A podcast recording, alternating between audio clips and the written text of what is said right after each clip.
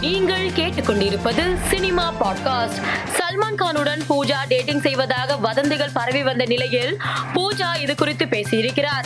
அவர் கூறியதாவது தற்போது சல்மான் கானுடன் நடித்த கிசிகி பாய் கிசிகி ஜான் படம் இப்போதே பரபரப்பை ஏற்படுத்தி வருகிறது. கூடவே எங்கள் இருவரை பற்றியும் கிசுகிசுக்களும் பரவி வருகிறது. ஆனால் நான் இப்போதும் தனியாகத்தான் இருக்கிறேன். தனியாக இருக்கத்தான் விரும்புகிறேன். சல்மான் கானுடன் என்னை டேட்டிங் செய்வதாக வந்த செய்திகளை நானும் படித்தேன்.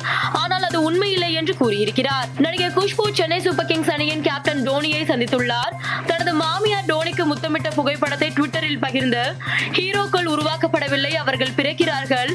டோனி நிரூபித்துள்ளார் எங்கள் சிஎஸ்கே தல டோனியை பாராட்ட வார்த்தைகள் என்று இருக்கிறேன். அவர் என் மாமியாரை சந்தித்தார். அவருக்கு எண்பத்தி எட்டு வயது. நல்ல ஆரோக்கியத்தையும் மகிழ்ச்சியையும் அவர்களுடைய வாழ்க்கையில் சேர்த்திருக்கிறார். இதற்காக அவருக்கு நன்றி என பதிவிட்டுள்ளார். விடுதலை திரைப்படத்தை பார்த்த இயக்குனர் சீனு ராமசாமி படக்குழுவை பார்த்து சமூக வலைதளத்தில் பதிவு ஒன்றை பகிர்ந்துள்ளார். அதில் ஒரு திரைப்படம் கவனம் பெறுவதில் வணிகம் தாண்டி கலாபூர்வமான ஒரு நன்மை இருக்கிறது. அந்த நன்மை என்பதுதான் இங்கு சிறப்பானது. அது நண்பர் வெற்றிமாறன் இயக்கிய விடுதலை படத்தில் நிகழ்ந்திருக்கிறது. அது தம்பி சூரியை சிறந்த நடிகனாக நாயகனாக தந்திருக்கிறது வாழ்த்துக்கள் என்று பதிவிட்டுள்ளார். காளிதாஸ் ஜெயராம் நடிப்பில் தமிழ் மற்றும் மலையாளத்தில் உருவாகி வரும் அவள் பெயர் ரஜினி திரைப்படத்தின் டீசர் வெளியாகியுள்ளது.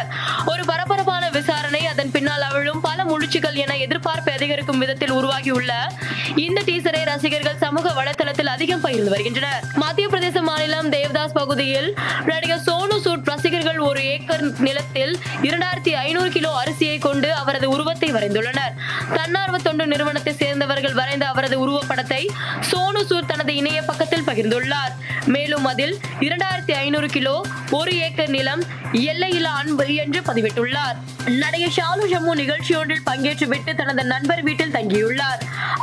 எழுந்து பார்க்கும்போது ரூபாய் இரண்டு லட்சம் மதிப்புள்ள ஐபோன் காணாமல் போனதை அடுத்து பட்டினப்பாக்கம் காவல் நிலையத்தில் அவர் புகார் அளித்தார். மேலும் ஐபோன் காணாமல் போன விவகாரத்தில் தன்னுடன் இருந்த நண்பர்கள் மீது சந்தேகம் இருப்பதாக கூறியதை அடுத்து போலீசார் விசாரணை நடத்தி வருகின்றனர். மேலும் செய்திகளுக்கு மாலை மலர் பாட்காஸ்டை பாருங்கள்.